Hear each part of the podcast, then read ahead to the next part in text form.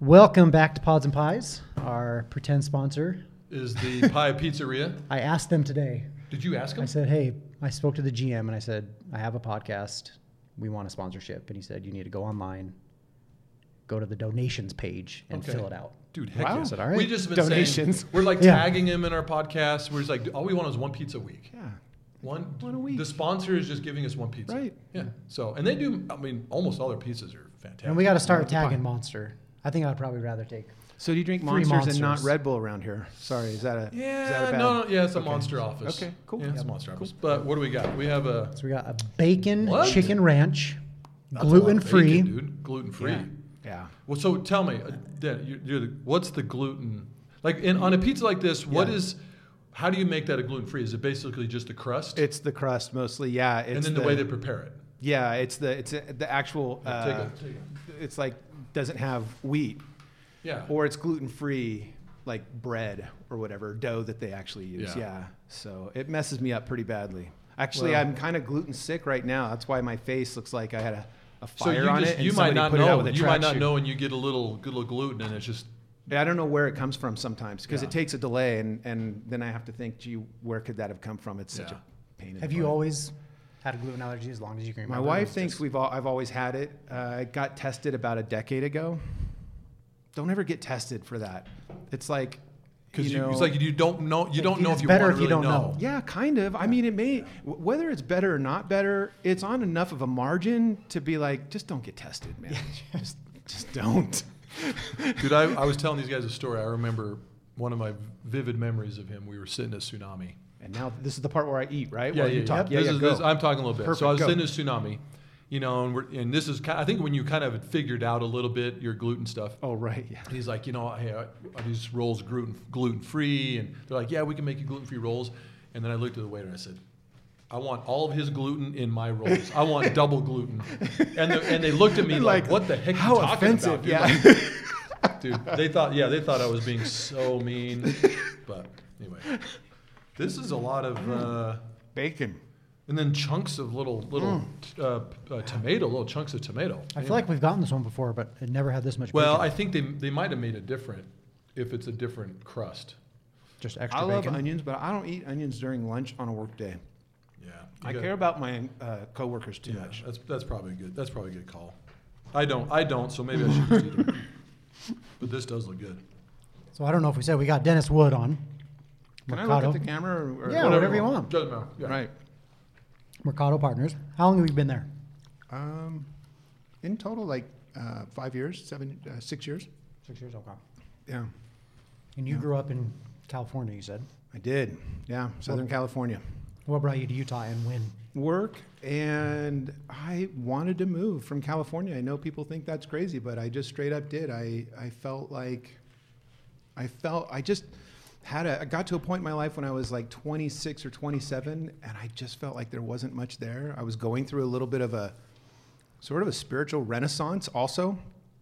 Uh, and, and we got an opportunity to come out here, which is sort of where I envisioned that we would, Yeah. uh, to be a headhunter.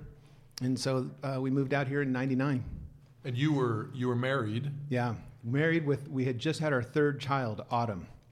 Yeah. Okay. Okay. And, uh, and, you know, neither one of us have family out here, or at least had family out here. We, we sort of do, well, we do now. But at the time, it was just like, are you kidding me? Nobody believed we would last in Utah for more than a year in California. Everybody thought, there's no way. Now You're a surfer. Right. I love I mean, the you love water. the ocean. Yeah. And and and our families are down there. We're both native there. We're like third generation, you know, Californians kind of a thing. And it was just like everybody thought it was a joke. And maybe it was, but we here we are 20 years later and honestly, I love I love Utah. There are things about Utah I don't like. I don't like the inversions. I don't really like drivers here. I, Okay, I, I think they're hold on. passive aggressive. That's so funny. I have family in California. Right. Don't you think though a lot of the And- drivers, the worst drivers, come from out of state? Yes, but they come from Idaho and Wyoming, just to be clear. What people So you're don't telling me no Californians are crappy drivers this that is come the into Utah? thing. Californians can they're not that can be. They're by and large they can be so snobby, rude. We're vain. I claim a right to vanity. You know, that's still in my blood. That's never going to leave. But the thing is, if you put your blinker on in California, someone's going to let you over. I know that's a strange concept, but it actually happens. So it's the craziest thing. Just Here, just put that no to the test. No one test. wants you to get in. No one wants you to no. change lanes. Oh my gosh! They put on your blinkers. Like, that's the kiss of death right there. It is a kiss of death. I That's think that's passive point. aggression, it, and it's just bizarre to me.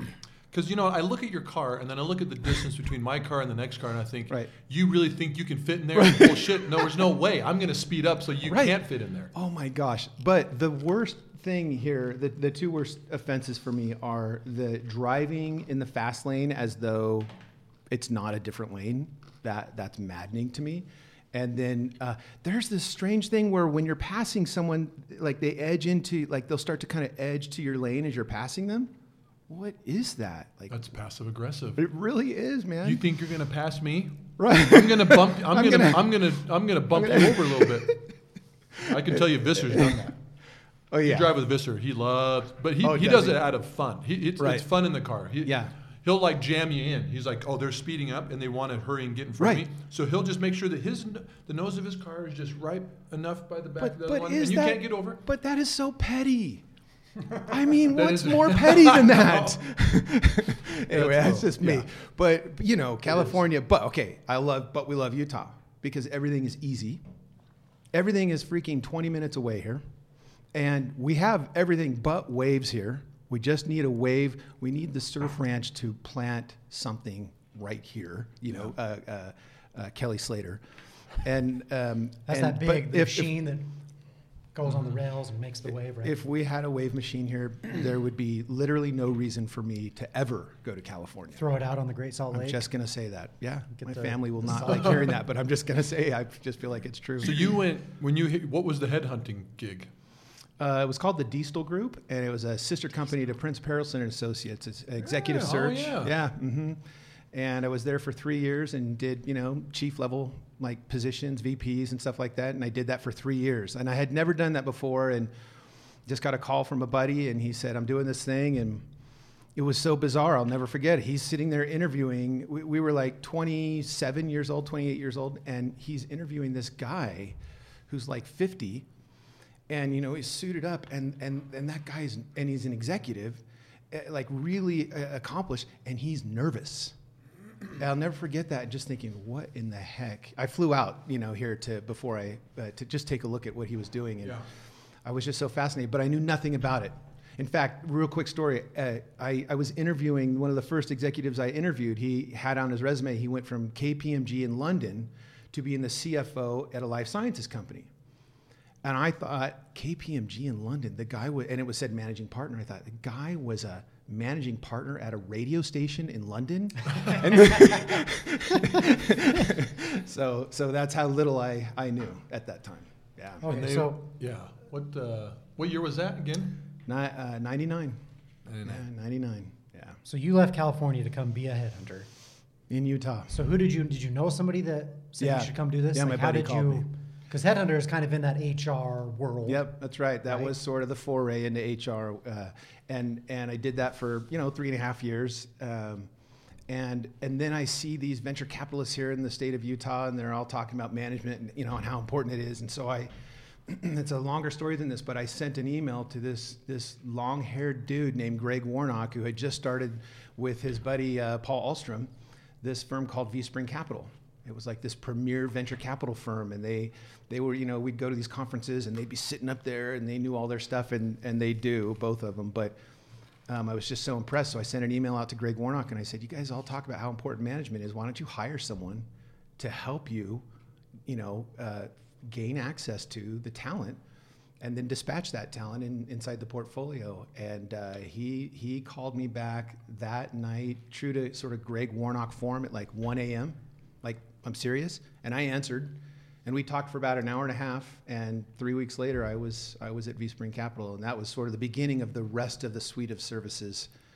Uh, because I was doing culture studies and compensation, and I was on the due diligence team for all the companies and watching the pitches and everything else. It was a lot of, a lot of fun. And that was Greg's. Was that Greg's first VC?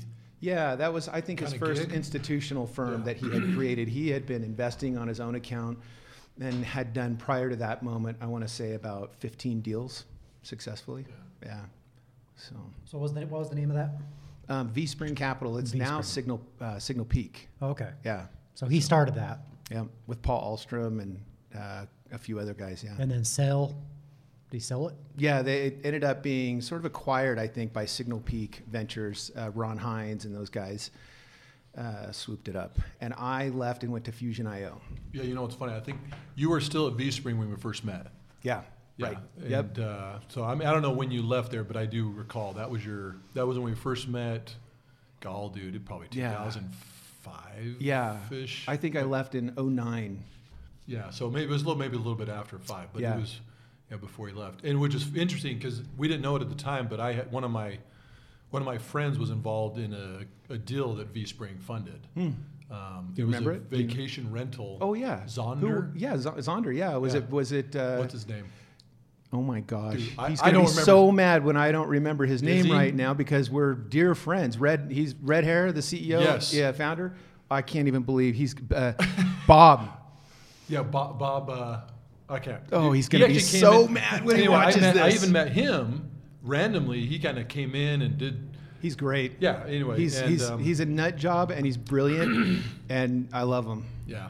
So my friend was just involved in that, Cody Hunter. Cody Hunter, ironically, you know, not to get off a total tangent, but that company, I remember, ended up not, you know, not working out. Yeah. Um, but V, v, v Spring basically owned, you know, the, Yeah. the technology Yeah. and any, you know, Yeah. uh, IP that there was there that was there. And anyways, uh, Yeah. but my buddy Cody Hunter went back to V Spring, and basically said, "Give me everything for free, because it's sitting there doing nothing." Right, the assets. for all the assets. Just give it to me for free. Well, Yeah. we got to deal. If I can revive this, then then you know he figured out some type of That's cool. ty- type of deal. Yeah. Anyway, because he was a huge search guy. Like he was all over the country doing Right. search engine stuff, and I mean he understands search. Yeah. Just like you know as much as anybody else. But, Yeah. Was it successful? Uh no. I think don't the think. inventory side of that business would be challenging. I would imagine that front end side, he could have.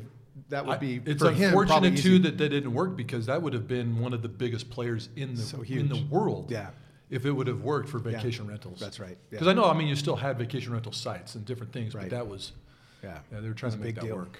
Yeah. But anyway, Yeah, side- it was a great. That was opportunity. I was there for seven years and just uh, it, the exposure to.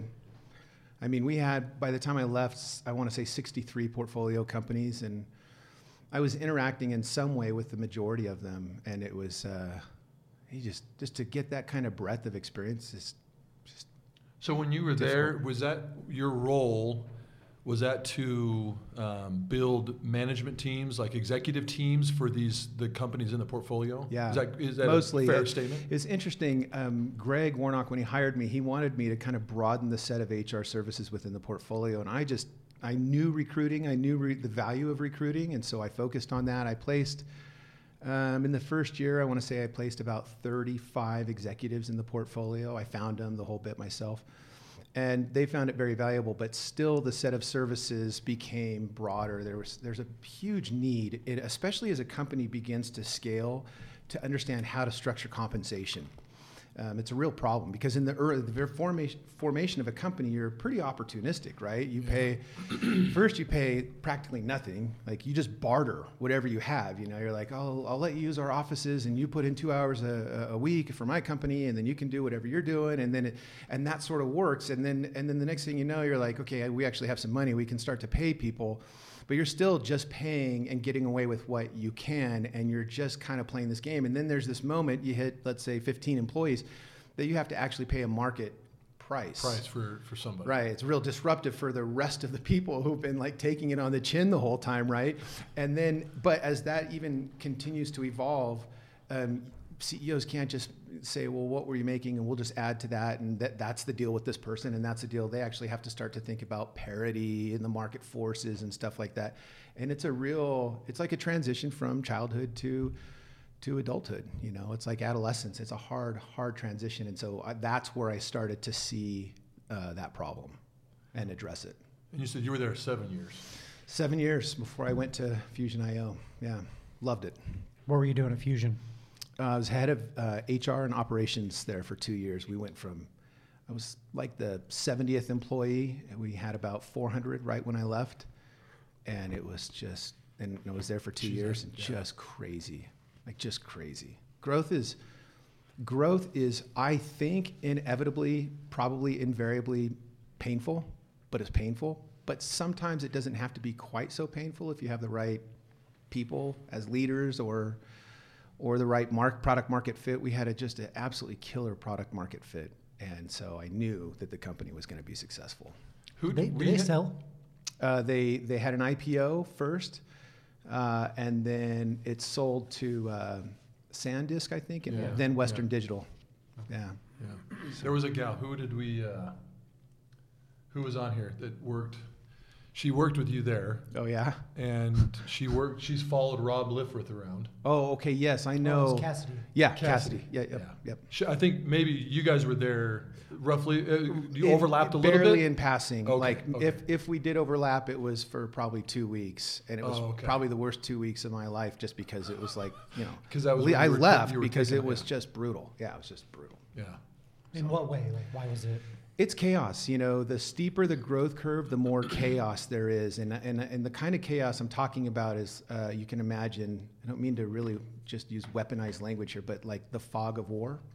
You know, you just, you don't really know what's going on in every front. You have, as you're growing, you have more people doing more things and the market's clamoring in a different way. And, and, and y- your budget changes month by month just because suddenly there's a new projection that we have to work against. And, it just goes on and on and that chaos leaves a lot of room that fog leaves a lot of room for tension between people and i just at some point just said you know i'm I, this is great. Like it was a, an amazing experience. I got to help the company get ready for the IPO, the whole bit, and I just was ready to move on.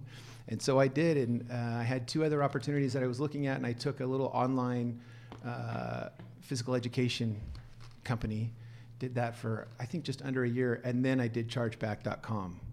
Uh, Yes. Okay. Yeah. You went. I remember. I remember that little stint. That Mm-hmm. other company, and then chargeback. How long were you at chargeback? a little over a year. A Little at over a Chargeback, year. yeah. Yeah. What maybe, was that? Maybe What was- closer to a year and a half.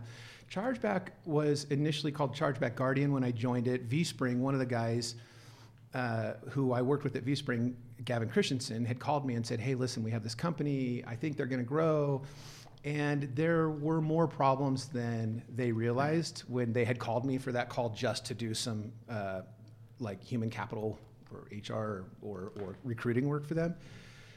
And eventually, uh, as that story unfolded, they called me and said, We are going to r- shift the way we think about this company and we need a new CEO. Would you mind just being an interim CEO and tell us if you can see a business there somehow?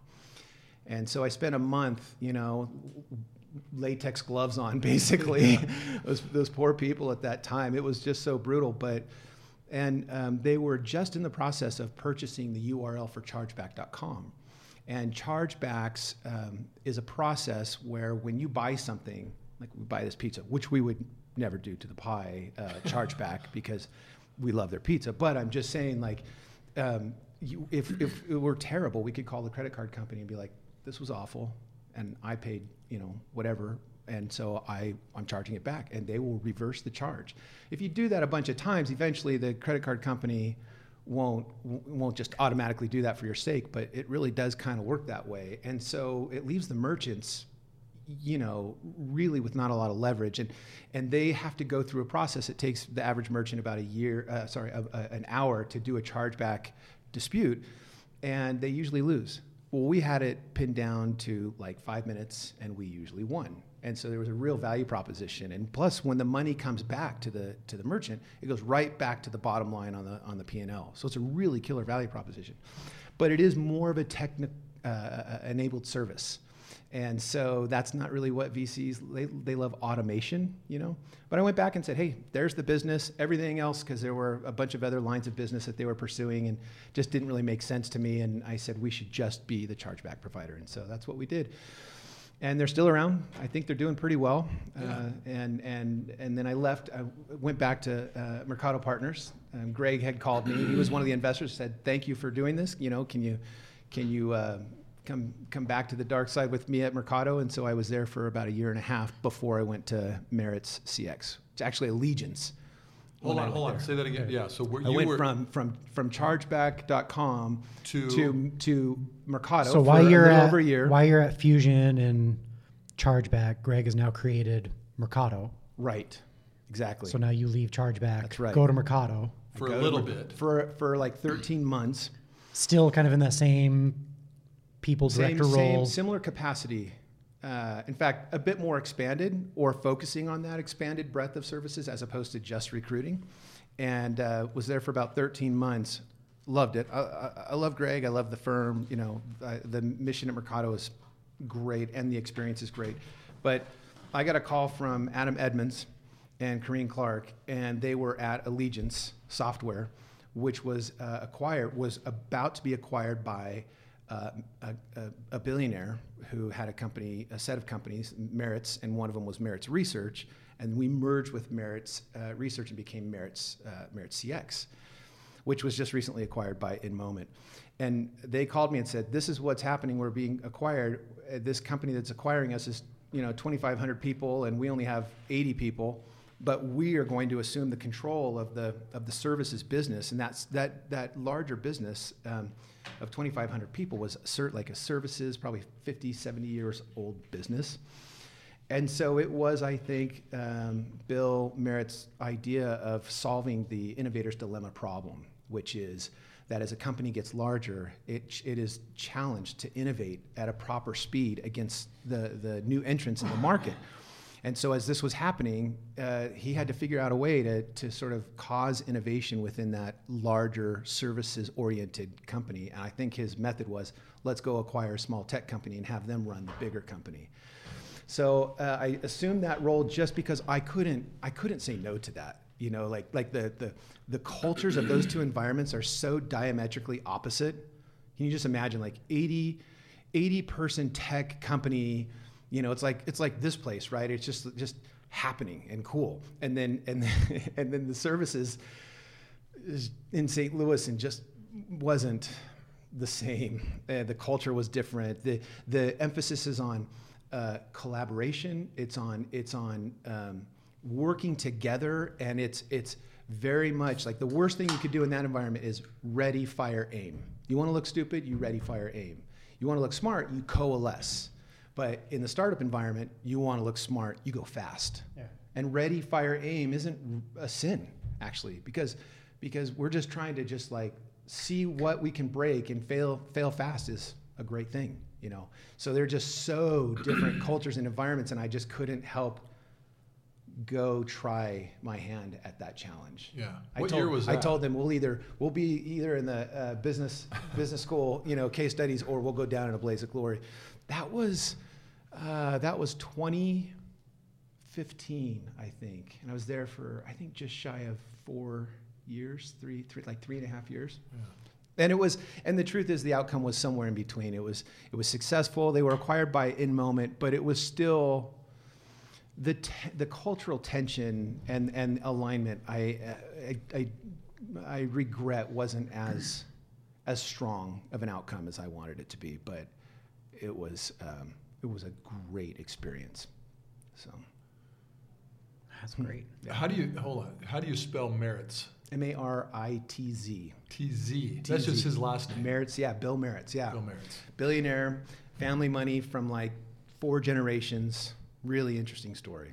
Yeah. Where's the office? He's a good at? guy, St. Louis. Where's your Where's the office here? Oh, now they're. I Is that think over there they're- by Thanksgiving Point They area were on in the, Lehi. on the east side? Yeah, but I think they moved when InMoment acquired them, but I just don't know. Yeah. Okay. Yeah. But they're still in Silicon Slopes, Yeah, like area. they're here. Were you there when they were acquired by InMoment? InMoment, no. That just happened a few months ago, and I've been Okay. at, I've been back now. So when I left Maritz CX, I went to back to Mercato, and that's been you know three and a half years. Okay. So been at Mercato since. Yeah. Okay. Yeah. So it's been a, it's been quite a ride of a a career few, for yeah. me. The theme the theme seems to be you know entrepreneurship, venture capital. I, I hate the phrase human capital. It seems crass, and I just don't like it. But I don't. I also don't like human resources. Yeah. It it it, it, is just there's something lame about it- there just Yeah. is.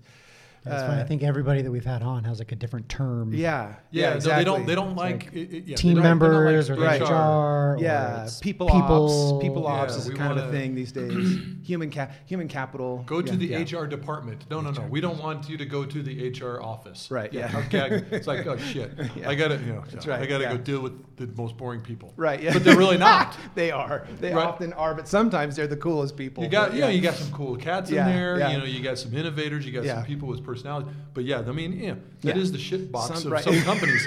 And but it's interesting. Yeah, a lot of the It's name totally changes. true. Yeah. It really is. Yeah. I mean, there's a reason why it's why it's you know the Office and they have Toby and some of these other. I mean, like, Right. there's there's a reason underneath that. I know. So, we one time wanted to uh, here actually hire Toby Oh, to do dude, like a would be amazing. promotional HR video for background checks or something. That's brilliant. and um, and we literally researched the cost for hiring actors. Yeah. And it was a, it was it was a pretty penny just for Oh, you know, really? just to like fly them out, get them 50 be grand. like a fifteen minute 50 thing. grand. They literally yeah, it- 50 for grand. like an hour. My God. Because they come in and it's like just do take after take after take, just get it, and then they're gone. Yeah, and at the same time, I remember I, I asked um, Britton Johnson, a good friend of mine, told me one time he did a, he had to do a commercial with like LeBron James, and it was like a million something. Dude. to fly in for an hour to do a Coca Cola commercial or something. And what did maybe he- that maybe that's he get, maybe like- that's not necessarily true. A on- couple I- cases but I of Coke for free? nuts. Huh? Yeah. Did Britton get just a couple of cases of Coke for free? Dude, I don't. I, I think he. dude, LeBron got a million. He just showed up and then he probably didn't get a damn thing. I don't even know if he got paid. Maybe he got paid. couple Well, Cokes. I want to know about your hat. Do you wear that all the time? Like, give me what's the skinny on the hat? He does. R- Randy's Indy. telling me that you do. he loves the hat. Dude, no, he pulls I the love hat that. off. I like it. I don't know. I look just- freaking great in the hat. It's just that you don't usually see that hat. So, I I- like, it, there's not a story. He's looking hat. at me like, No, the- I- why I are you don't hitting me know. up about my hat right now. I can't believe you're doing this. no, But- I don't have a story. I just I like oh, it. It's cool. I like it. Thank you. it you. suits you, bro. Yeah. The oh, one thank thing you. about Thank Reader here is very professional. Yeah. Amazing at his job, right? I mean, all these things. Da, da, da, check. Right. Dude, he pulls off clothes that no one else pulls off. Right. I could never wear half the clothes Right. that he wears. Yeah. Are you he a looks- triathlete? and, what you are you? This is this isn't this is not a bromance type thing. Right. Dude, he pulls it off. He Right. looks great. Yeah. There's no way in hell I could I could wear that hat and Yeah. walk in. yeah, he looks like a celebrity or something like that to me. Just kind of No, the way trust- he's yeah, it dressed. is he's got the double way. layered but still Yeah. thermal outer, you I'll know, take it. short sleeve shirt, and I'll take that. yeah, it's cool. Thank you. Thank you. And the beard. And he's a stud of an athlete. We never said this on the podcast, but he is a Yeah, I can tell. he's a hell of an athlete. His point chest guard. is popping, but he's still like like He was uh, a point. trim. he was a point guard at Westminster. Oh. Four years. Oh wow, Yeah, Long time ago. long, long time ago. Yeah, he's he's good. but that was a long time ago. Long time ago. That's awesome. What, thanks, thanks uh, for that diversion. Yeah, yeah. Hey, uh, you should have me- eaten. You should have know, taken a yeah, pipe that's the- during that's that. Yeah. You got to tell me um, what is when it comes to kind of like the HR HR okay, whatever we want to call it, right? but you know, I mean, there's so many there's so many directions we've gone with people that have come in for the podcast on, um, like just their feelings of being represented at the table or. Um, I hate that. You know, I mean, and it's kind of like you know disrupting the HR world, and I and I like that definitely. I definitely don't, you know, I don't, I, I mean, I don't argue against stuff like that. Right, I try to like understand their point of views and different things, but I think you, you, it's interesting. I, w- I'm ho- hopefully you have a good kind of take on some of the. I know there's two different topics Mm-hmm. there, but it's interesting how they're more, you know, they've kind of been coming up from like, dude, literally, how many people Right. were in like the sales department and Right. then over years worked Right. into HR? Yeah. It seems like you kind of started at that recruiter, high level recruiting, Right. and then basically just, just boom, you went right to- into like went to getting to know got- the, the I got top thrown into people. strategy, Yeah. yeah. Mm-hmm. you went into strategy, you know, hiring like Right. you know executives and compensation packages Mm-hmm. and then seeing and then you were being able to be above let's say in a sense of direction looking down at some of these not not in a bad way looking down but Right. At these Yeah. people they're like i want to be represented at the table different path, like yeah. the culture i don't i mean there's a lot of different words you can use Right, to yeah. describe it but i'm wondering kind of from Yeah. your perspective looking down Right.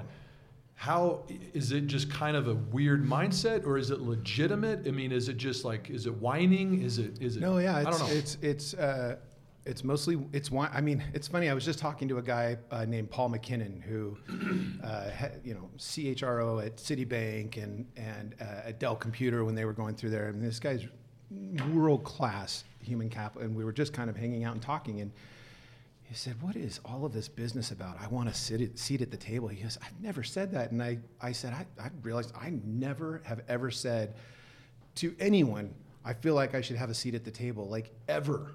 I don't, I don't say that in, in you know podcasts or any of my any of my writings or anything because what I believe about HR is that. Um, what happens is, first of all, they go to school. Most of most of heads of HR for HR as a as a compliance, administrative, audit function. And compliance and administration and audit are all necessary evils in business. Those are all about reducing downside. But businesses are created for the sake of creating upside. So, so it's a whole discipline that is antithetical. That's why Toby is such a nightmare, right? He's like trying to reduce risk, and it's just like, bro, Yes. you have no idea what we even do here, and all you're trying to do, and it's the lamest function of all time, you know. And and so that that is that is one of the big problems with HR. And and then and then other disciplinarians come from some other function, maybe one or or two functions, and those who can't market, sale, finance, you know, maybe the HR. And, and which isn't entirely bad because I actually believe that HR is the most, I, I will say product management, aside from being the CEO, product management, a true, a truly great product manager is a very difficult thing to find because we usually call them CEO. But product management and HR, I would say, are the two most difficult disciplines, and by far, sales is the most underappreciated uh, discipline. And the last time I did a podcast, somebody said, "Well, what would you do if you were starting an HR career? What would you recommend?" I said, "Go sell some crap. You know, like learn the point of business." at the at the grassroots level, and I just am uh, convinced that most heads of HR just don't do that. Sales is actually my my first discipline because I was selling uh, uh, mutual funds and life insurance before In I moved to Utah. In California, that's what I was doing, and I was a DJ, You were a DJ. a DJ. I mean, a mobile DJ. You know, I don't even know if that's a real DJ, but but but I was a DJ. You know, so Dude, yeah. heck yeah. Long hair. We'll get to that a little bit later, yeah. But, uh, why- why but do you so that's what I believe. So I, what I actually think is, it shouldn't be those who can't whatever HR. It should be those who have mastered at least two to three disciplines can now be introduced to the function of HR. If they're going to truly be a partner to the CEO, there's no other way to see it. There's too much underneath the discipline. And, and I generally feel like the administrative piece can be split out, but, but, but not utterly disconnected from the, from the rest of the seizing upside piece. And there are certain functions that are, are about seizing dis, uh, uh, upside, which you know recruiting certainly is one. But there are some some disciplines in HR that you go, okay, that's all about reducing risk. Not if you think about it the right way. It's not. It can actually be be thought of uh, as a as a way of maximizing upside. It's interesting. We um, Brandon Brandon Fish. We had Brandon Fish. He's HR director at uh, what's his new gig? Live view. LiveView, Mm-hmm. and uh, I think he's one of the best around. But you know, it's crazy. How many sales jobs did he have? Yeah. Right. Dude, he sold Right. he, every job he had until he got kind of thrown into like, hey, Right. come help my company. Right. And they'll put you in this kind of this position, do is sales, sales, sales, like building companies, building companies. But it's interesting. you So I that. was I was speaking at a conference, uh, and there were about 50 CFOs in the room, and I asked the question. I said, "Okay, if we imagine like your basic strategy pyramid, and we put at the bottom, we say execution." We write that. And we say there's two more levels on there, and I go and I said, "What what informs execution?" And they'll say, you know, like, well, strategy. Our strategy should sort of help us know how and what, where we should execute. Right. And then what would generally inform strategy? And very easily, everybody would, would and would raise their hand and say, well, that would be you know vision or mission or something like that, right? And I go, right, you all got it right. That's great. Now, why? Like, why is there vision? Why is there a mission? Why is there culture and values? Why is there execution? What is above that pyramid that is the purpose? And nobody can answer that question. But there's an answer to that question. There's a very specific, real answer to that question. And so, do you guys think you know? No. Okay. well, I don't want to look I'm like not an even idiot. gonna pretend. this is like, like this is like I'm in church or something, dude. I know, You just exact- ask me, okay, hold on. Could this be a Right, hundred right, things, and I got to pick the right one? yeah. Uh, yeah. I'm not faith. gonna answer. Faith. Uh, Yeah. prayer, prayer. prayer. um, anyway, uh, no, it a, a company is created by owners and ownership. We call them shareholders. And some, not to be confused with investors, right? It's not to, it's not to please VCs per se, but, but the, the, there is an ownership structure. And sometimes it's one person, sometimes it's multiple people, sometimes it's institutional investors, sometimes it's a billionaire in St. Louis. But that ownership structure and those interests are why that business exists to create shareholder value. That's just it. That's, that's the answer to the question. What, first of all, escapes most executives altogether, and certainly most heads of HR would never grasp is how can I understand what shareholder value is so I can help the CEO with her vision so that I can help her and the rest of the, rest of the executive team execute accordingly and against that without doing random acts of HR or finance or product management or whatever, right? And, and there's a way. There's, there's actually a way to sort of have some grasp for that. And, and, uh, but it's a question that most folks just don't even think to ask. So, Hmm. yeah. So going back to kind of the question, sorry, reader, I'm kind of No, talking a lot today. But what uh, I mean, why do, why would you think? Why is it that you hear a lot of that from the you know a lot of people in human resources? Yeah, why do they sort of say, we want to see the Do, I mean, do they feel under? Yeah. I mean, do they feel undervalued? Is there a it just kind of disconnect? they're a- Yeah. a d- disconnect from disconnect. the CEO to Did- did they- HR? like, yeah. do they not? Are they button heads? Like, Yeah. why do they not feel like they're? I believe it's low context versus high context. I think Yeah. the CEO has been hired by the board who represents the shareholders, which is the whole point of the business, right?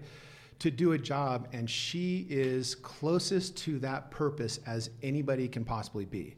And then you have an HR person who's busy trying to administer and reduce risk and maybe do something for the culture. By the way, who said shiny happy people is the most optimized culture for a specific purpose that shareholder values uh, that the shareholders have? What if the shareholders want to um, have a have a have a um, lifestyle business? You know, that's all they want. They just want money on the side, and and it's a really easy kind of environment where ev- just people wake up and they turn cranks every day. Where is it written in the stars that shiny happy people is the answer to that question? I'll tell you a quick story. When we invested at um, uh, VSpring in a company called LANDesk, uh, we had spun out this business from um, uh, Intel. And, and it was a, now a new company with a company called Vector Capital. We were investing in this business. I had placed 13 director level and chief level executives in that company in the space of about a year. And for the next two years, those executives were in my office every week, and I'm not kidding, complaining about the CEO.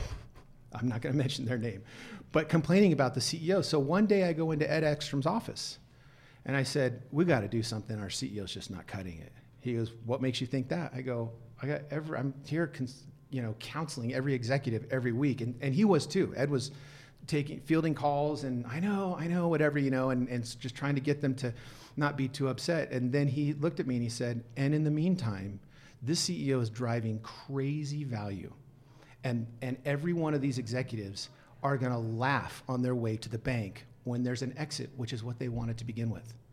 So, so this was a CEO who was high accountability, low rewards, and he was creating crazy outcomes. It may not have been sustainable, but it's what the shareholders wanted. And so that's that.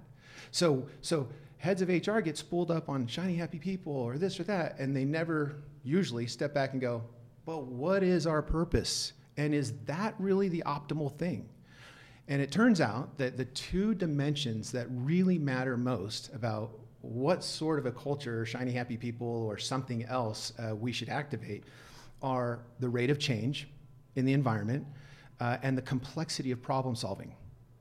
So if you can imagine a quadrant with those two things, and I say, okay, in the lower left quadrant is super simple problem solving uh, and no change whatsoever. Uh, For me to do the whole shiny happy people, let's be collegial and let's let's make sure we collaborate and this and that kind of thing. I just need people to wake up and turn their cranks, and that's all I need. And whether that's shiny happy people or whether that's giving them free pizza, literally, I have a great story about how free pizza activated a culture uh, at a company back east that's really kind of amazing, then then so be it. But but or if you're in the upper right hand quadrant of that uh, of that quadrant where it's super complex problem solving and really rapid rate of change now you need people to give their intrinsic uh, reward system F level of effort of creativity and to do that they have to let go of so many of the rest of the things of their life so to do that, you need to support them. This is why Facebook and Google have all of these offices with, you know, like if you go to those campuses, they have like, you know, pet pet grooming stores and they have like you name it. It's all right there on, on campus because they are asking these people to pour themselves into hard problem solving, which requires a tapping into the intrinsic uh, motivational system by those human beings, which means it's, there's a word for it. It's called dysregulation, which means I'm going to start dysregulating my the rest of my life. So that's why they have those environments. There's a reason for that stuff. You know, it's not just like this, we're going to be innovative and we're just going to be able to attract and retain our people. It's part of it, but it's also about the mechanism of engagement. And, and there's just so many different forms. So I hope, I hope that's, No, a bit of an stuff. answer to your question that's also. good. You're getting Yeah. a little, you're getting deep, but You're I, getting a little I meta actually on, understand getting a little you're saying. meta on you. Yeah, No, this sorry. is good. No, this is it's very well. See, this interesting. is interesting because you, I would definitely think that um, you're definitely bringing in a different perspective of Yeah. some of the other guests that we have, and, Yeah. and not to dis, discount like their feeling that, uh, of Right. of and their experiences as they've as they as they've gone up the ladder, and you know now they're in different Right. positions of not feeling the way you know Yeah. uh, represented Respected or or respected, something. and I'm sure that's definitely happened. Yeah. But it's interesting to see you're definitely the executive point of view. Yeah. Um, but you understand both. Right. Yeah, well, I've operated under both. You've I- operated I both CEO, Yeah. you're running companies, and then you're also head of the HR, and then a representative of shareholders, Yeah. which is how I am right now. But one thing about HR that most heads of HR don't understand, and even employees especially don't understand, is that you know is HR there to save the employees from the company, or to save the company from the employees? And sadly, because of the ownership structure, it's the latter. And when I believe heads of HR think that the truth is is that they're there to save the employees from the company, it's a recipe for failure. And that's a recipe for believing that you deserve to be at a table and to have the rest of your executives looking at you just thinking, what are you even talking about right now? It's so Yeah. Yeah. No, it's it's a good point. It's an interesting point of view. Absolutely. But, uh, no, I love it, man. That's good stuff. thanks, bro. It really is. Yeah, let's talk about more fun stuff like Yeah, surfing Tell and us. DJing. yeah. Well, hold on. We'll, we'll- we'll get Yeah, yeah. What uh, what was your favorite band when you were in California? I liked rap music.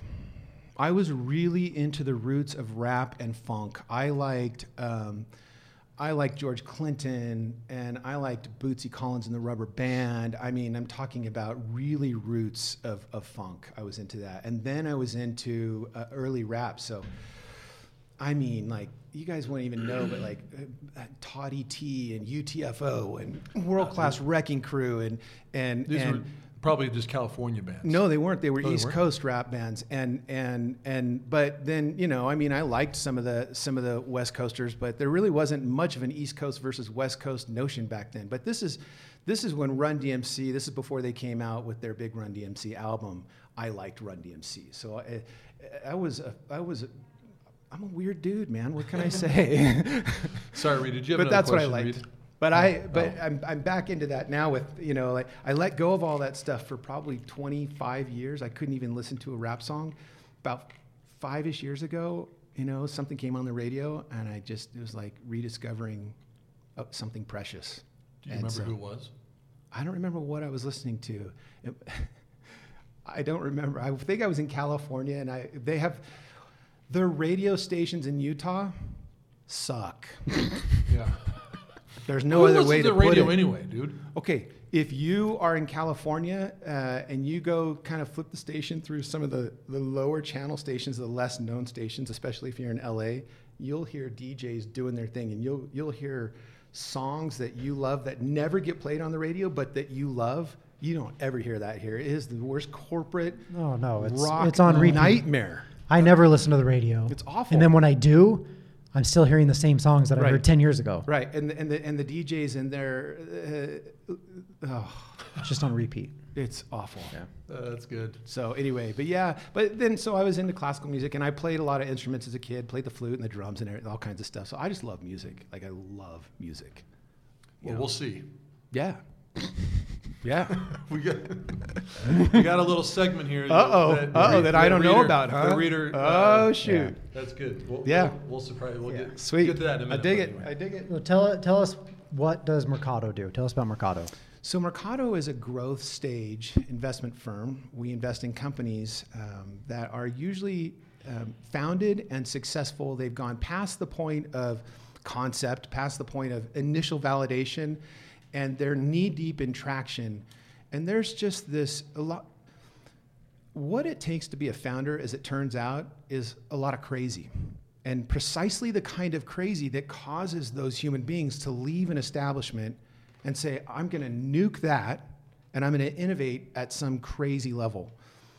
And they are probably among the most misunderstood creatures on this planet, in my opinion. Founders are. I, I, I'm not a founder, but I've spent so much time with them. I feel like I understand them a little bit. But it turns out that the the try to break stuff environment at that early stage uh, is so happy for them because it's exactly the opposite of usually what they often left to go create this this company. And at some moment, ere they are aware, as that company grows, they go like this and they go, "Oh my gosh, it I, this thing becomes at risk of being the thing that I left," and it terrifies them. And not only that, but they they they, you know, if you think about innovation versus efficiency, you know, those two companies, the Maritz CX and Allegiance, one was all about innovation and one was all about highly optimized efficiency. They don't like each other. And the reason for starting a company is innovation. And not long after that, let's say 80 ish employees, suddenly efficiency becomes a word. And that scares them to death. Not only do they hate the word and the idea, they don't actually know how to do it. That's not what they're wired for. Yeah. And so, Mercato, part of our strategy is to uh, work with founders and say, listen, we, we do, and we'll help you scale. We'll help you uh, realize the vision, but still retain the soul of your company. And that's what we do.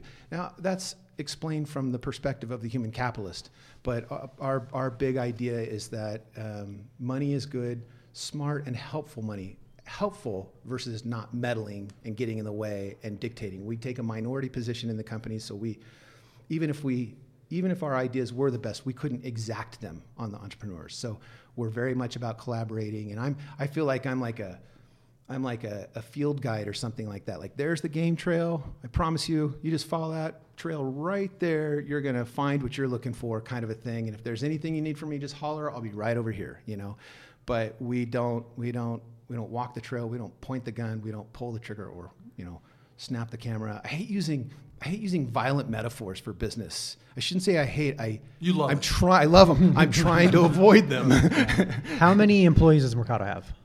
Uh, we're at about 30, like two right now. Okay, so you're in the people space. Yeah. Are you doing all of the the No. typical people things No. for Mercato? N- no, I'm not. Okay. I don't have to manage Mercato's HR. That's good. Okay. It's That's very good. good. It's HR. Even even if you just think about the administrative piece of it, it's not easy. No. Like, okay, so what what all- are you doing? So you guys find who's a, who's an example we can use? Stance Um, wasn't Stance one of your guys? Stance was, but yeah, but it's maybe a little bit atypical because that was uh, pretty early stage that we entered that company. Um, SaltStack uh, would be one. Galileo uh, was Processing, one. Uh-huh, processing was uh, when they just sold. Um, um, so yeah, I don't know. Uh, there's a whole slew of companies here. So in, that- in the So yeah, just give us an one of example of, pick one of those companies Okay. That you guys are involved with, and Yeah. your role coming in. How are you helping this? Yeah. Um, so I'm working heavily right now with a company actually called uh, Kalderos, K A L D E R O S. It's in Chicago, actually. And they have figured out a way to help uh, the pharma companies and the pharmac- pharmacies uh, manage all of the discounts and so forth. Believe it or not, there's no centralized exchange to manage that. So the pharma companies don't know whether or not discounts have been applied and, and so forth. And so they've, they've solved for this, this pricing problem that creates a lot of risk for the government who, who provides reimbursements and the pharma companies and the pharmacies. And uh, they're scaling so quickly. One of my things is to say, how are you paying your people and why are you paying them that way? Let's talk about uh, a, way of thinking about compensation that can help you get from here to there so that once you get there, you can do whatever you want. You can continue to grow the company, you can have an IPO, you can readily uh, be available for an acquisition or whatever the case may be, but you're not making decisions along the way with respect to compensation that are making your path constricted downstream. How do you build the recruiting machine? So I spend time helping them. Very often I'm finding their first head of HR for them. Is there a certain size of company that you are more Yeah. involved in? Like, say this company, I don't know how you say say it again. Uh, Kalderos. Kalderos. Yeah, uh-huh. Great 60, CEO, great 50 company. employees. Yeah, like like that. About So you're coming in and helping, but what if you guys find a company that you're interested in? That you guys, you know, you work together, you partner. That's 200 employees. Yeah, we have. Like, does that change for you? yeah, it does change. Um, one of our portfolio companies, as an example, is Lendio. Okay. And they have you know world class executive bench and capability, and so now my role is way less hands on and way more. uh, Over here to the side, and once in a while reaching out to the CHRO and saying, "Hey, um, sometimes this might be important," you know, and and because they have a grip, they they have they have in house almost everything they could possibly need, and so now it's just I'm just somebody on the side that they can tap into and um, and and maybe help them with some question that came up that that nobody you know could have necessarily anticipated. Um, it, it's it's far less of an active kind of a role. I'm not doing HR for any of these companies, Yeah. but some of the companies are much more needy needy because of the stage, and some of the companies because of their stage and the the internal capabilities um, more will just ask me questions like, "Hey, how would you approach this?" And I'm fully waiting on the sideline and wagging my tail if they pick up the phone and call me. Like I'm just happy as can be because we don't we don't insert ourselves into their process. We're always we, we it's one of our isms at Mercato. We wait to be invited. Okay. Real follow up question with compensation. I think most people think when you say the word compensation, like, well, what what's complicated about paying Yeah. me forty, fifty thousand dollars a Right. year? Yeah.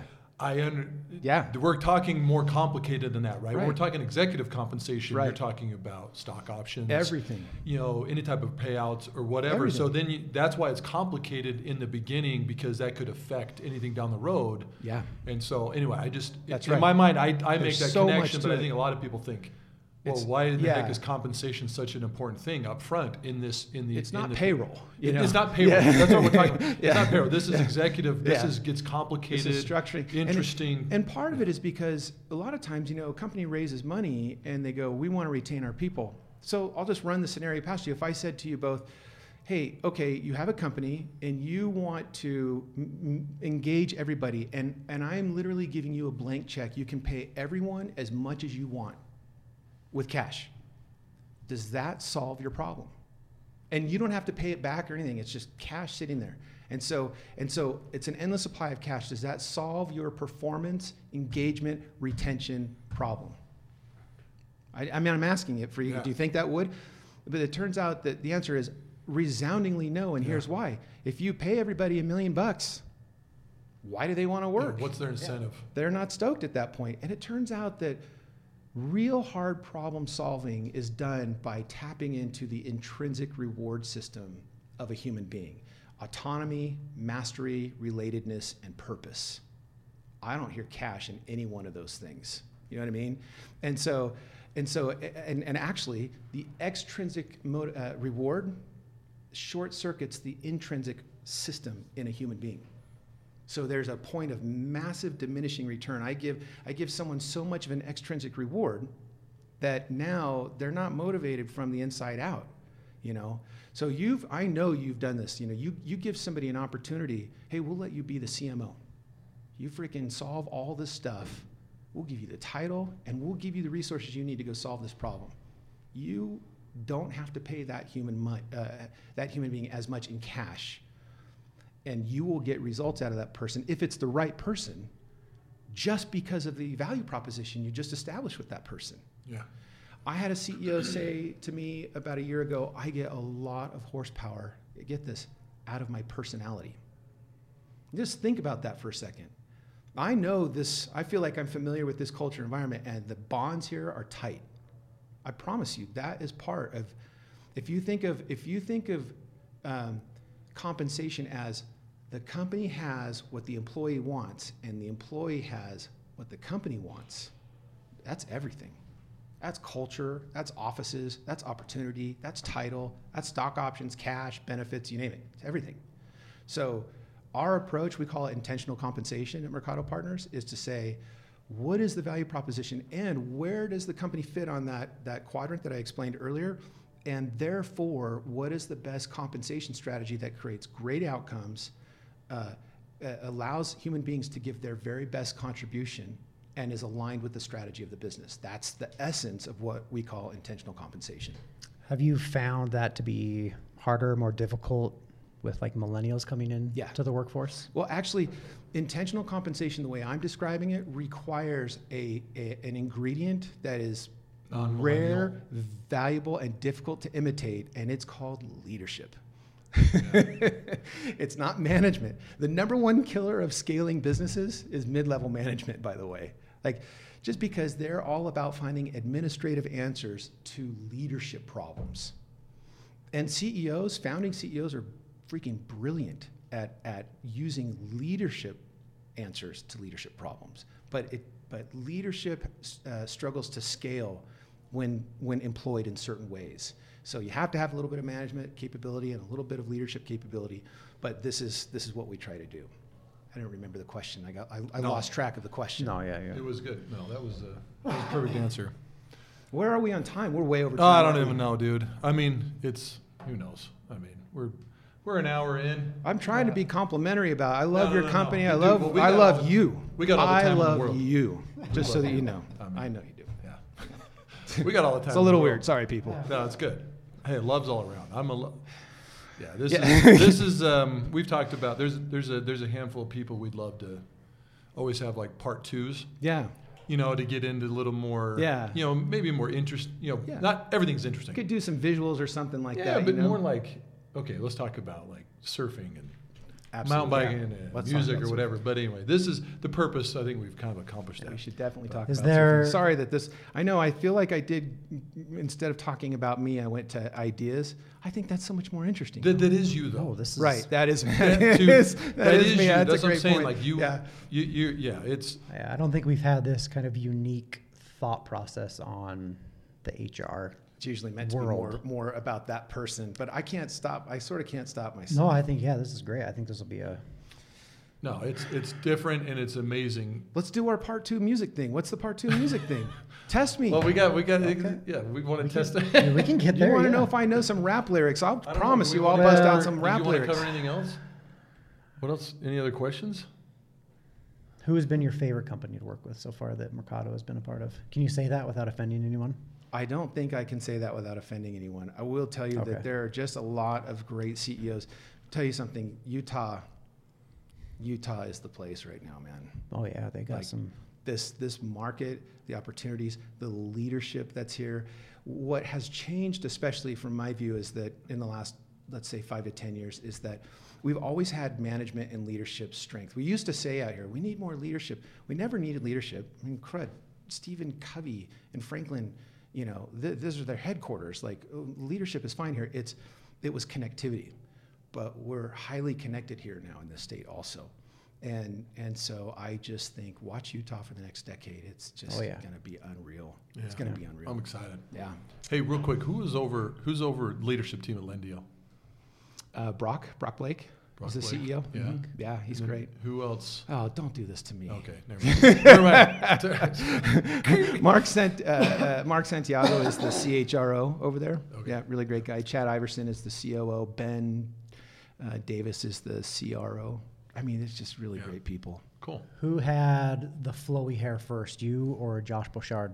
Yeah, you know, it's interesting. I admire Josh's hair, but whose hair do I admire the most? is it Josh? I don't know. Josh, It's good hair. yeah. It's good Whose hair. hair do I love the most? That's a hard, hard question. I gotta tell you, Greg He- Warnock's hair is pretty amazing. Is it like how Yeah. long is it? Right now, it's below his shoulders. And and It's all one length. He's got the beard too, right? And he has the beard, and he's six five, and His little c- commands. a He's little, got he's got a little too much of the most interesting man in the world thing going on. It's kind of like I don't uh, have. like a Jerry forget Garcia. How big he, I forgot how big he was. I, I, I, Yeah. I never remember. But then when I think about his sons, Jensen and Yeah, Davis, yeah, they're tall. I'm like, yeah. dude, those are big dudes. yeah, yeah. You spent a lot of time with those Yeah. guys. Is that, So- am I thinking of the right person? Jerry Garcia? Is that who he's kind of reminding me of? Yeah, yeah. He's kind of got a Jerry Garcia thing. The long um, hair, the beard. But he more has the uh, Tron, this the the main character in Tron. What's that dude's name? Flynn. He looks like Flynn big time What's right his- now. uh, Flynn yeah, something. what's that character? What's Yeah. that actor's name? Great But, guy. but he, he's the same as the dude. yeah, The same. The, The dude, dude. is the same guy. It's uh, right. Only Greg couldn't. Bridges. Jeff Bridges. Here's the Jeff thing. Bridges. yeah. I think on it's the Jeff. One of inside- there's like brothers. And, On the inside, the dude is very real inside of Greg Warnock. Absolutely. But on the outside, and and from a business standpoint, like so so far away. But I love the, dude. The dude abides. The dude. Love the dude. The dude yeah, abides. I'm more like the dude. yeah. But I've got five kids, and so Yeah. I have to be the Dennis. The dentist. the dentist. The, the dad. the dentist. dad. Yeah, exactly. Hey, dude. Uh, dude. Yeah, dude. Another thing, dude. How how big is your dog? Oh my gosh, he's 170 pounds. Saint right Bernard. 170? Saint Bernard. Right? Saint Bernard. I got to show you a video just just Yeah, real wanna quickly of my son. I bring it up only That's because I knew I, I met your dog when it was a puppy. That's more Oh, than me. you did? Oh yeah, Derek, brought him here. Der- That's so right. Derek, you know, Dennis's son works for for us here, but uh, yeah. That dog This is, is- is, this- bigger than me. This is my my youngest son feeding him last night. Just to get a, Yeah, a sense of, and my youngest son is 14, and he's a he's a very not very very large, but a large 14 year Yeah, old. he's eating it. He's just giving him string cheese out of his mouth. Out of his Dude, mouth. that dog. But I, I But his look at his head compared to my 14 year old's Yeah. head. Yeah. It's like three times the and size. I've seen I've seen pictures or videos. He seems like he wants to be a lap dog. He he thinks he's a lap dog. He'll come barreling in. First of all, our doggy door in our Does in our garage. I, I, I literally considered just cutting half the door, the bottom half off. the, the bottom half off, and just put a flap on the bottom half because it it occupies almost the entire bottom part of the door. It's the largest dog door you can buy, you know. And he will come sometimes just he gets the the zoomies or whatever in the evening and he just gets all energetic and he comes flying into the house and he comes running full speed around the corner in the kitchen. And when he does you're you're just like cowering like Tommy Boy you know like that scene in the beginning of Tommy Boy and one of the students like ah, you know like that. Like I feel like that sometimes yeah Yeah, I've always admired. I love that dog. I've wanted to I wanted to be around that dog a little more because I He's know how so big great. he is and just how oh and he's uh, just cute the that dog is. sweetheart and he just is a lover and he's Does he just does he just leave his coat? jowls Does he leave his coat all over you? everywhere I mean, those are long hairs, dude. How long are those hairs? they're they're probably about that. Well, some of them get to about that long, but most of them are about that long. And and sometimes you know how sometimes in your house and the sun shines through the window and you can see all the dust in the house. yeah. Sometimes he'll go right in that sunlight and shake. And just you just cannot even imagine what flies off of that dog. It's so disgusting. Uh, But so it's we, so we have so many air cleaning strategies and carpet cleaning strategies in our house. That's it's aw- it's a good. series of strategies. When we do our part two, we'll have to all bring dogs in. Yeah, Yeah. we have a couple. We this is a dog. This is an office for dog. Like we Yeah. bring in dogs. Like Derek's brought So in cool. a couple of his his, uh, his German Shepherds. German shepherds. Um, I have a lab, big huge lab. Um, bring it in. Anyway, we're dog. Is it a we're hunting dog? dudes. Yeah, no, dude. It's just it's just a fishing companion. He's your buddy. House Right, dog. He, How old is he? He he he's four, almost four, and Yeah. he gets so every day. Because I used to bring him to the office right. every day, And he hates it when you and go. I I raised him from a puppy Aw. and he it's I am the guy. I'm the owner. I'm his master. I, he loves me. Everybody else is secondary. Right. Same with this dog, If I way. get up, if I stand up in the living room, Boom. doesn't matter where he is. Dude, Oh, he right. be right Oh, by. yeah, yeah. And it for a couple of years, I thought this is so freaking annoying. Right. But at the same time, you, I love it. The loyalty, The and loyalty. the love. It's amazing. There's times like I went fishing on Sunday, you know, and, and we're up there, and I'm, I'm kind of in this deeper water part, and he's he's over on the bank, and I'm telling you, it is killing him. He cannot be sitting Right next, next to, to me, you. but he would just get kind of swept down. Yeah. And there's times that he was jumped into the river yeah. just to just try to be right by my side. Yeah. And then next thing I know, I'm like hiking 50, 100 yards down just to try to catch me. Anyway, Our golden retriever passed away, and about a week after she died, I had this. Um, I, I you know, I was wondering. This is recent. This is recent. Yeah, this was only a month ago, a little, little over a month ago, and I just, I just was wondering like, where is she? What is she doing? And I've had a few times in my life where I'll have flashes, and they don't seem, they're not like a vision where you're like see all kinds of things, but it's like a flash, like like like it's indelible and real, and it's just like a it's a picture, and you just go whoa, you know, and and so it happened, and it was with her, and she was with another person, and and I saw her. Uh, just looking up at this person, so glad to have a person to be able to please and to show that she knew how to do what that person, whatever that person wanted. And she was just like happy as could be about that. Dude, dogs are incredible. They are way. incredible. Dude, Imagine Willis- how, how, how different that is in a cat, you know? Like, Ah, cats are the worst. Cats are the worst. Don't get don't, don't get us Willis. Willis will not eat unless I am home. oh, So I give him food in the morning, yeah. And he knows I'm leaving. He doesn't touch it until I get home from work. Oh my gosh. That's, That's love sick right there, man. That is just he's like maybe a uh, little- that's- little too that's what they- there, What do that they guy. call that? That's codependent right there, bro. Where's my master? Where's, Right. Danny? Where's Danny? Where's Dad? yeah. That's cool. Okay, Well, we're getting into How much time did we did we take up? That was fun. Fine. We're not done. For, oh crap. we got just a little bit more. Oh right, we got the All right. part two. Who- The embarrassed, short the part. This is- embarrassed this is Dennis. Cap, cap it off. Embarrass the Dennis uh, section. Okay, who who would win in a fight? Oh yeah. A Navy SEAL's brain in a toddler's body, Okay. or a toddler's brain in a Navy SEAL's body? Oh crap. Um, hold on. That's kind of complicated. Oh, it's the first for sure. A Navy SEAL and a toddler's brain would. Like, how old's the toddler? Absolutely. Give me an age. I don't know. What's the oldest a I toddler mean, the can age be? would What- matter. what's a toddler? Like four or young, like Five. three to Okay, we'll say not four. more than five. A four-year-old that has Four-year-old. Jocko It's- Willink's brain. yeah. But it's got his brain, or a four-year-old in a SEAL's body. Yeah, the four-year-old. It's the four-year-old. Yeah. absolutely. yeah, an as Navy small SEAL, as they may bro. be, dude, they'd be super functional. Yeah, absolutely. Okay. Yeah. Yeah, that's All it. right, That's I a got- pretty easy one. I got three songs. I got, but I got one for you too, real quickly. Okay. that. No, let's hear 'Cause it. so, sometimes Derek, my son, who who who works here, Yeah.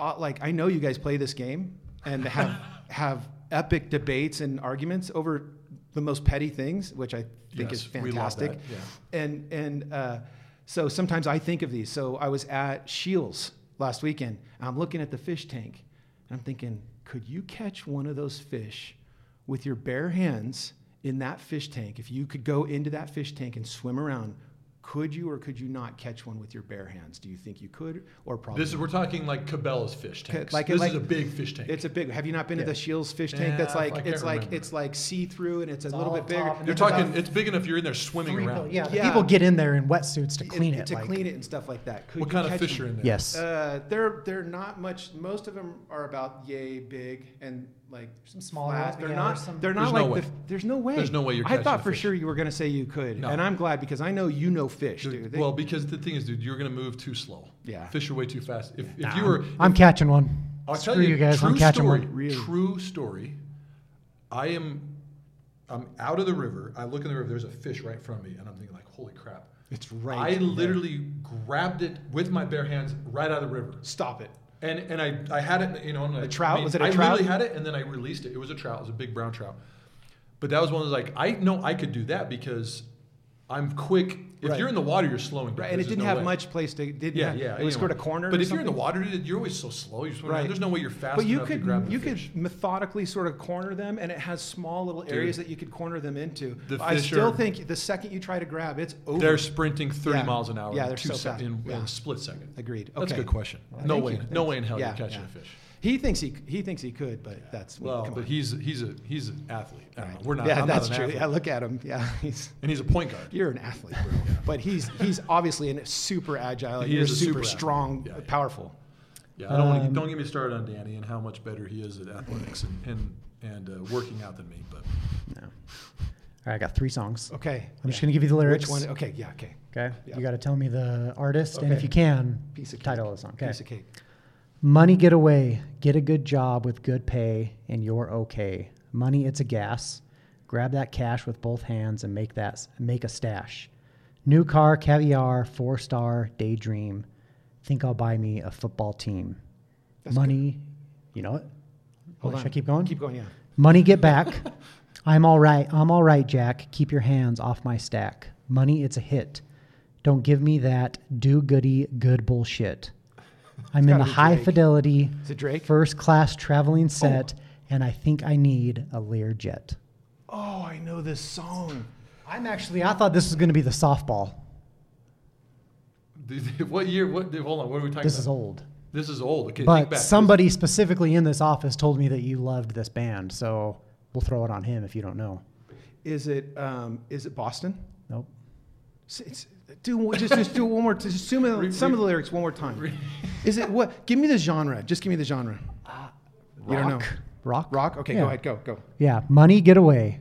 Get a good job with good pay and you're okay. Money, it's a gas. Grab that cash with both hands and make a stash. New car, caviar, four star daydream. Think I'll buy me a football team. It's so hard when you reads it because you're trying to imagine the It's so rhythm. hard. because it Yeah. could be faster, it could be slower. You don't know what tune. It's dude. It's Because it sounds like that song by uh, the guy who was on the Eagle, who was part of the band Eagles for a while, um, and he and he sang um, "Rockstar." Uh, The name of the song is Money. Money. Dun, dun, dun, dun. And now I can't even remember. Yeah. Who the, oh, mm-hmm. Pink Floyd, baby. Yeah, that's what I'm talking about. I'm working on a slow mm-hmm. processor right here. Mm-hmm. Actually, Yeah. that's interesting. Okay, keep going. he did Okay. say, dude. He did say, Pink Floyd was I one of your one of your favorites. Let me tell you something. I thought people who liked Pink Floyd when I was a kid were weirdos, and they were clearly like they burned their brains on acid too much, and it's just stupid. Yeah.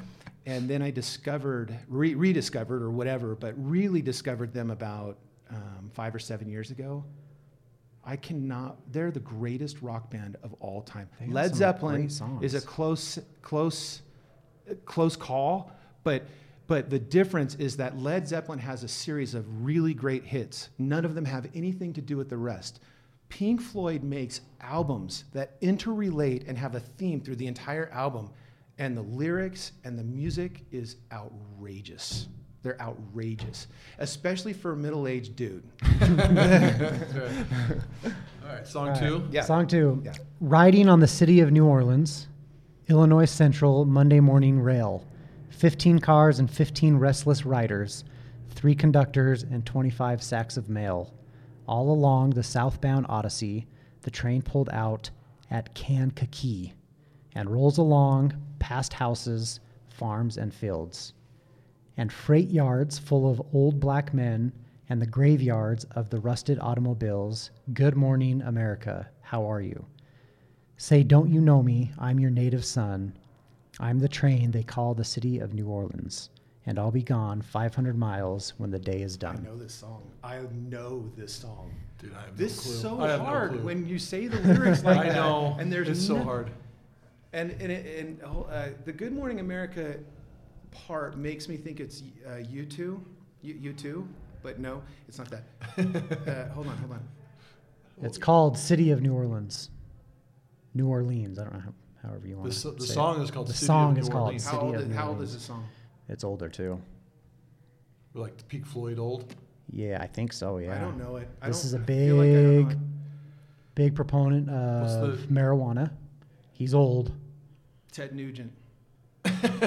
what's the what's the uh, the the uh, chorus? Do you have the chorus? I didn't put it on. Okay, tell us who it is. Willie Nelson. Oh, New Man, I didn't think you were going to pull New- Willie Nelson on me. Actually, I do know of that song. I don't know it well. I even think I have it on my. Uh, he. This is actually. I don't think it's an old song. I think it's a relatively. Is this a new one? Oh, song okay, I For don't know. him, yeah. I just went to the super new, greatest but- hits, but and I didn't wanna do, last like- ten years. I think. I didn't want to do like one of his main hits, but it was on like Yeah. his greatest hits album. Right. Willie yeah, yeah. Nelson, dude. Yeah. I love. So I saw him in concert. One of the best concerts I've ever been to. I absolutely adore Willie Nelson. Yeah. Even though I couldn't even You freaking couldn't- you did him- identify. you did those a lyrics. disservice to him. Yeah, He's- he's it's disappointed. terri- I feel. I, I'm disappointed right now. We're gonna yeah. tag him in this, dude. He's so pissed. It's it's called New Orleans or s- this or Welcome to New Orleans City. or the City of New Orleans. Hold City on. of New New Orleans. Orleans. And I don't have it in my phone. Ah. You're okay. Gonna, you're gonna get it now. Yeah, that's Yeah. right. Okay. Okay. All right. Last All right. one. Now here you go again. You say you want your freedom. Well, who Oh. am I to keep you down? It's only right that you should play the way you feel it. But listen carefully to the sound of your loneliness, like a heartbeat drives you mad. And in the stillness of remembering of what you had, and what you lost, and what you had, and what you lost. What? Thunder only happens when it's raining. Only Players only happens love when you. It's raining. I know that song. Of course, I know that song. That's Fleetwood Mac Dreams, There we go. All right. Okay, there we go. That's good. Another Yeah, one. rolling. Another You one. got one. Do one more. I don't have any more. we got Ah. three. We got three. Dang it. Okay, so we have a series of would you rather questions. Yeah, yeah. You just you have to answer. That's cool. You got to pick one. Okay. Yeah. Okay, And cool. then defend it or just pick it. If you want to defend it, Yeah, yeah, you can. All right. But Okay. that's the rules. You just you got to pick one. Okay. You can't say um, no. All right. The first one is you've probably heard this before. I would be shocked if we haven't asked, we haven't talked about this Yeah. together. Yeah. Would you rather have Barry Bonds swing a home run swing to the middle of your back, or Tiger Woods drive her right to the shin? Oh, try Tiger Woods for sure. There's no there's no question whatsoever. The that would probably be more painful. Like like like the the like the of the moment would just be Yeah. so exquisite. But Barry Bonds would wreck your life for good. Yeah, I the- mean, Tiger Woods the- probably would too, but you, you could still walk after that. That's always the argument, right? Yeah. It's, it's what's worst. What's the worst case scenario? Right. You really could die, Right, with Barry bonds or Bonds. or be paralyzed. right. And then the worst case, what? Like new Shattered leg. shattered shin. You got yeah, a new leg. You got a great titanium Right. leg. Yeah. You're freaking rocking your robot leg at the gas station. right. I mean, right. whatever, right? Yeah, I, yeah, I think kind of chicks dig that. But I- anyway, sorry, you can um, scratch but that. I, I do take. I I love the Barry Bonds option. Right. Why? Well, I think you know what's coming, right? Right. You know what's coming. Yeah. I think I'm gonna just. Right. I'm gonna kind of start flexing. Yeah, And I'm like, right. dude, swings hard Yeah, you can. and you sort I- of think that and my maybe whole- you can- My whole thing is okay. The bat hits you in the middle of the back.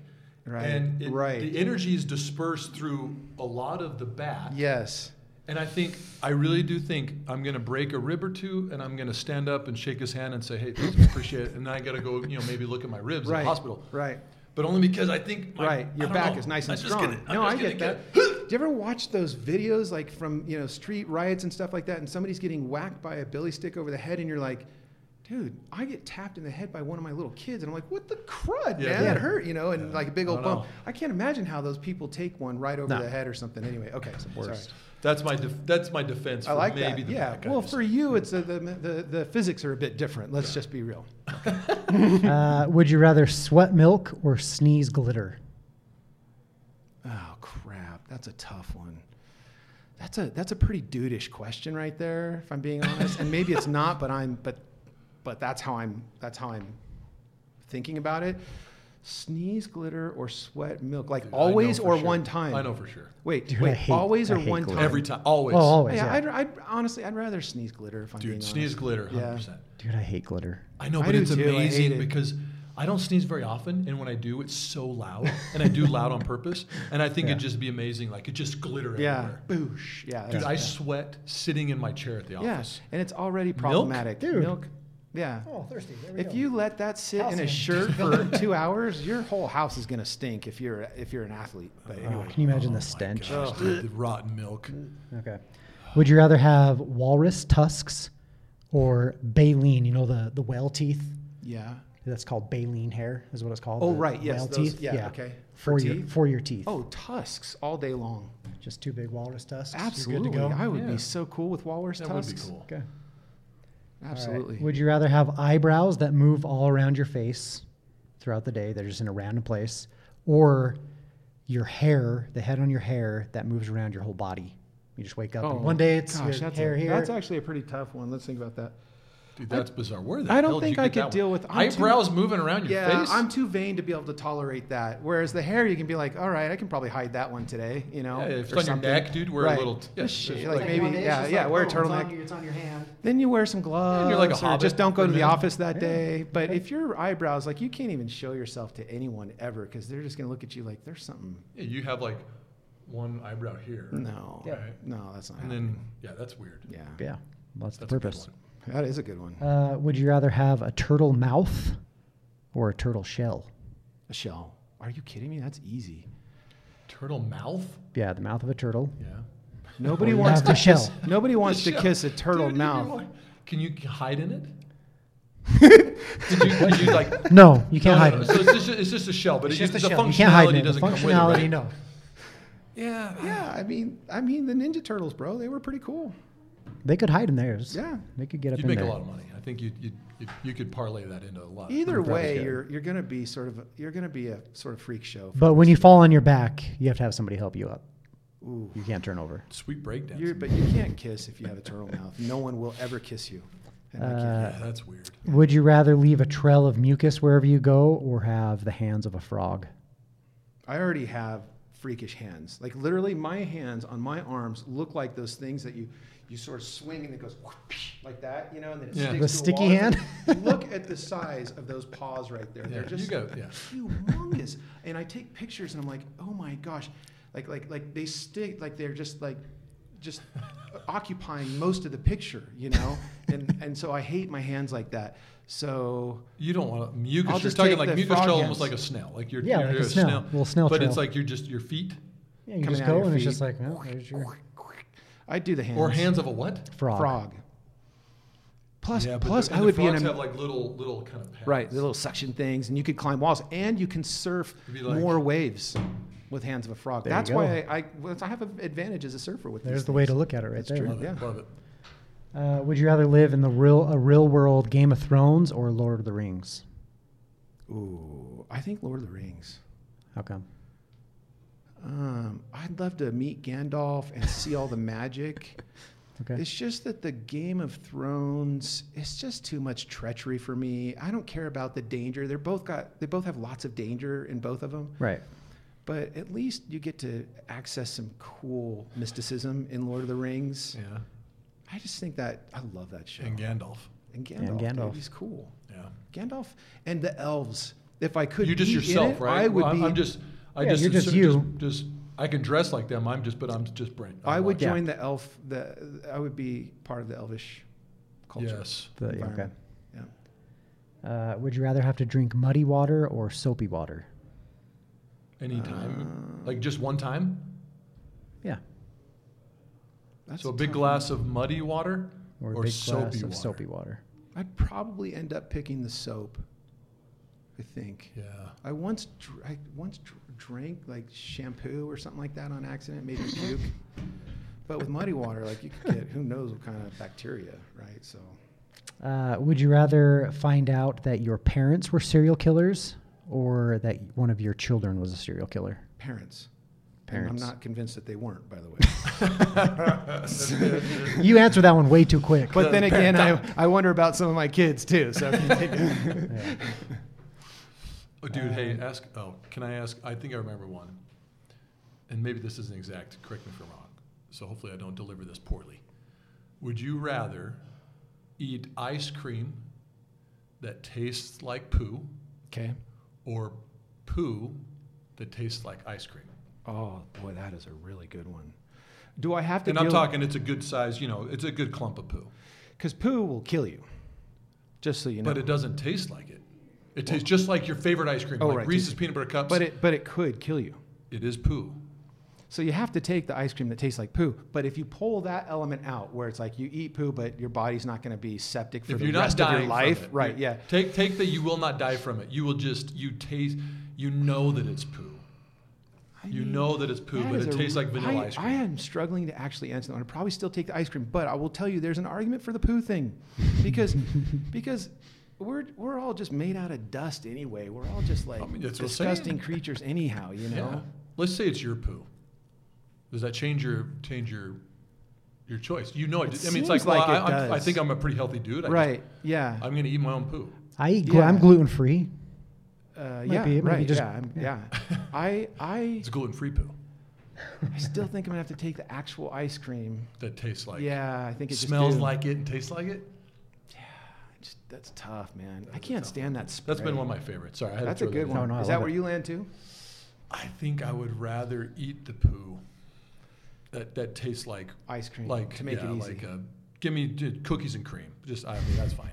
Reese, if there's no real consequences, it almost Reese's doesn't shake. matter. I don't want I don't want Reese's peanut butter cups because that means there'd be chunks in it. I do not. I think that might set me over the edge. But if it's just like a smooth little, yeah, soft serve. This segment brought to you by the pie. The pie. Sorry.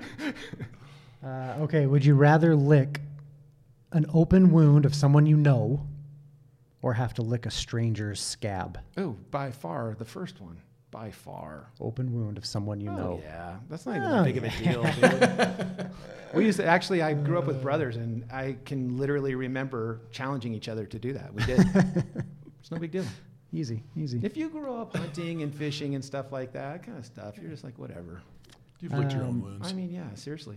Would you rather have the neck of a giraffe or the hands of a baby?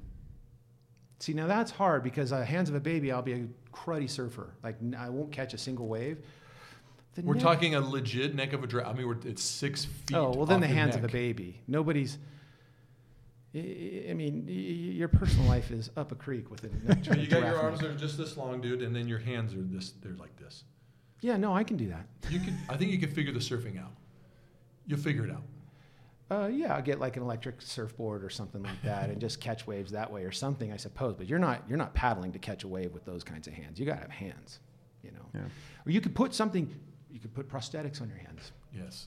We'll, let, we'll allow you to do that when you surf, but besides Right. that, everyday activities, when you're typing, Right. dude, You do. you're you're gonna have to do like little finger, finger things, dude. If you're typing an email with little baby hands, I'm just Yep. Just little Yeah, mini That's guys. tough. They're, I mean, you know, these are this is life though, right? Like it's Yes. never like right or wrong or good or bad, right? It's always like the least terrible, yes. you know, or the least consequential. It feels like those are usually the choices we're having to make. Yeah. Yeah, absolutely. Baby hands are next to drafts. And it Because how are you supposed to drive? It's it's not people who are messed in the head. This is a Dennis Wood theory. It's not that they really totally take what's bad and call it good, and what's good and call it bad. It's not so much that. It's more like they just have a misordering a little bit of things that are sort of close to each other, and they sort of order them a little bit.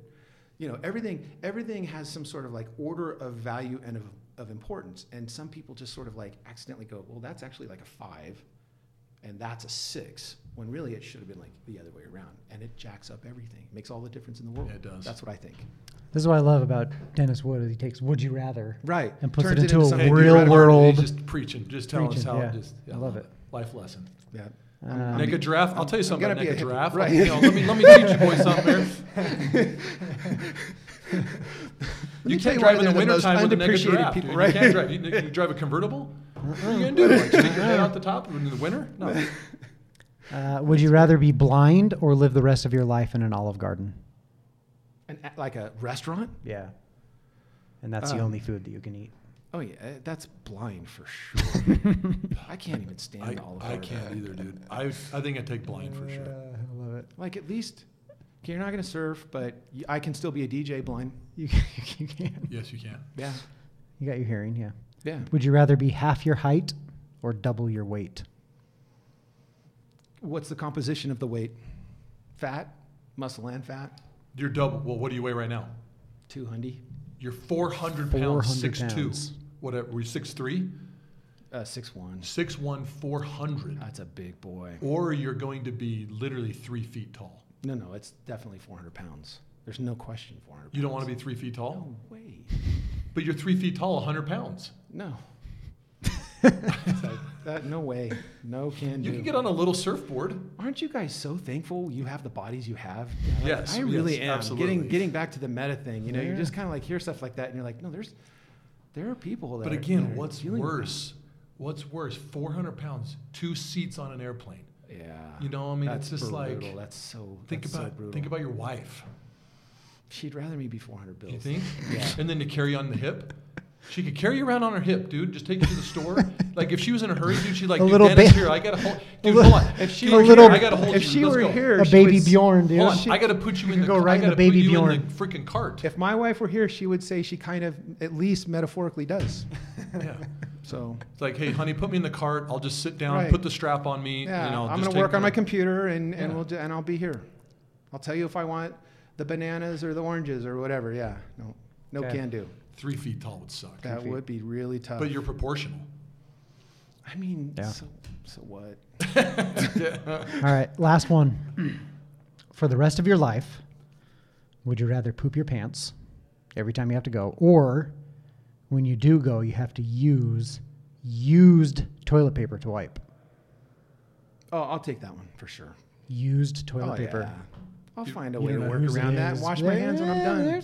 Uh, you're, Hey, listen, Can I ask a it's quick messy question? business sometimes anyway. Let's just get real with this, okay? So that just means the frequency goes up. That's- Used. I can tell you right now. I've where I've lived right. in the past. You've had to where I've recycle. lived in the past, I have. I mean, it, it's it's a crapshoot. You have no idea what's going on. Sometimes, I, I bet you. I can't recall a specific instance, but I I bet you anything I've used used toilet paper. Oh yeah. Dude, that's bad. Dude, lived in Ecuador for two years. And I had to put toilet paper. You can't flush it. You got to put it in the Oh, yeah. wastebasket. All of a sudden, you had to go. Like it hits you. I in feel five certain- seconds. You're gonna put. Your, you go. In, it might not be in toilet paper. I'm telling you. Uh, I put I it in the woods. certain. I feel certain that I've done it before, and I can't actually think of. it, But I bet you it's happened. And and beyond that, it turns out. you guys familiar with this technology of like I? So I have gluten issues and and uh, people who have um, what is it where they're just intolerant of most foods. Um, anyway, it turns out Picky. Uh, the scientists are using fecal matter and transplanting fecal matter into people's colons Dude. from Yeah. somebody else's colon Now, what's the There purpose? is- to help to help with the it's gluten bio- or something. Yes. 'Kay. Yeah. It's, it's the it's a biobacteria battle, and it and it works. You It have works. to watch.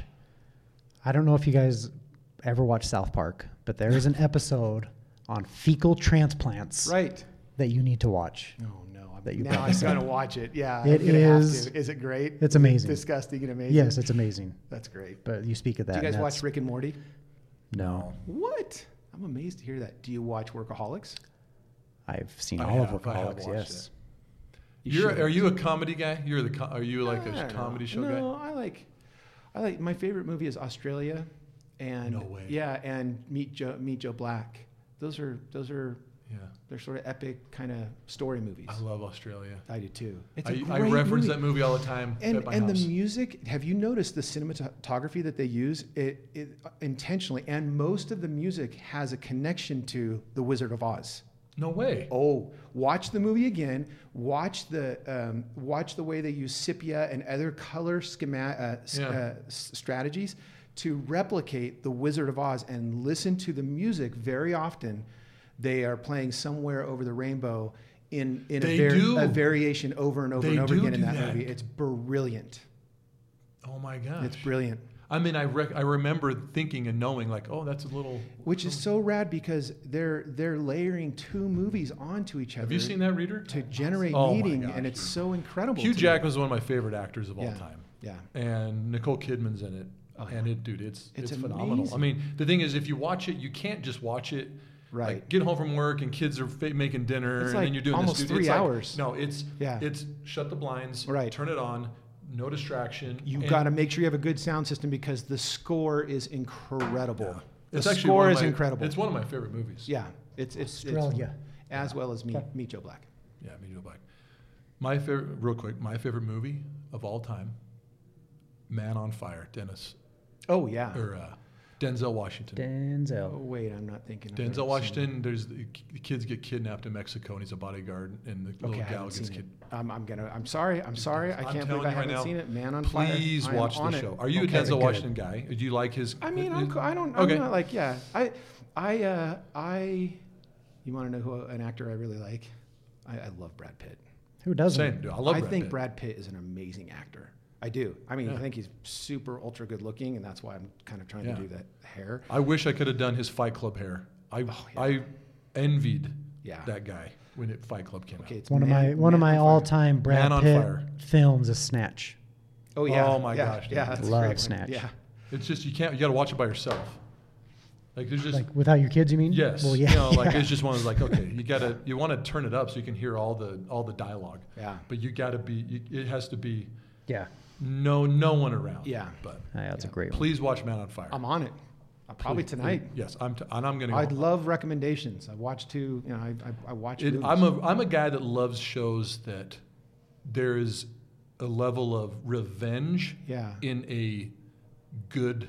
right. Th- there For- is for- good for behind the reason re- underneath good it. for revenge and So like the then Count of Monte Cristo. love it. Yeah. Yeah, stuff like that. That's cool. And in this one, dude, you, you'll. I, I hope you. I hope you watch it, and we'll talk about it next time. Okay, Yeah, um, dude. all I promise you, I will have this watched by the end of this week. There's no no question whatsoever.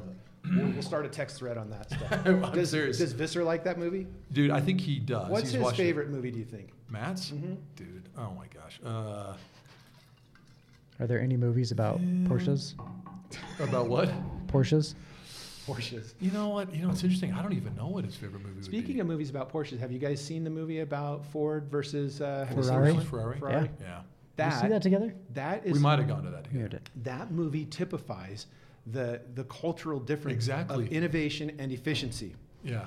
Efficiency is concerned about legacy, what has been, and continuing that legacy Yes. with only incremental improvements because people in positions of power are afraid of losing that power. Yep. Uh, and plus, that's how they define customer value. Innovation doesn't give a rip about any of that stuff, right? Yeah. And that's the, that is the, the classic conflict that, that uh, large companies and small companies have. And that's what I saw uh, in that in that Maritz. It was such a great opportunity. I'm so glad Yeah. I did it, but it also took years off my life. I'm actually 25. 25 plus what, 15? yeah, no, plus 25. Plus 25. I'm 50. When, hold on. You had a 50th birthday. Uh, just yeah, uh, just a few months ago, four or five months ago. Congrats, man. 50, bro. Yeah. 50. Look Those are good- look yeah, good for are good- 50. those are- Get your colonoscopy. yeah. I- I- I- yes. Speaking of poo. Yeah. we'll end it right there. And that's where we're ending. Get your colonoscopy. Thanks, Dennis Wood says so. Dennis Thanks, Wood. man. Cheers. Cut. That's cool. That was fun. That was fun. Thanks, guys.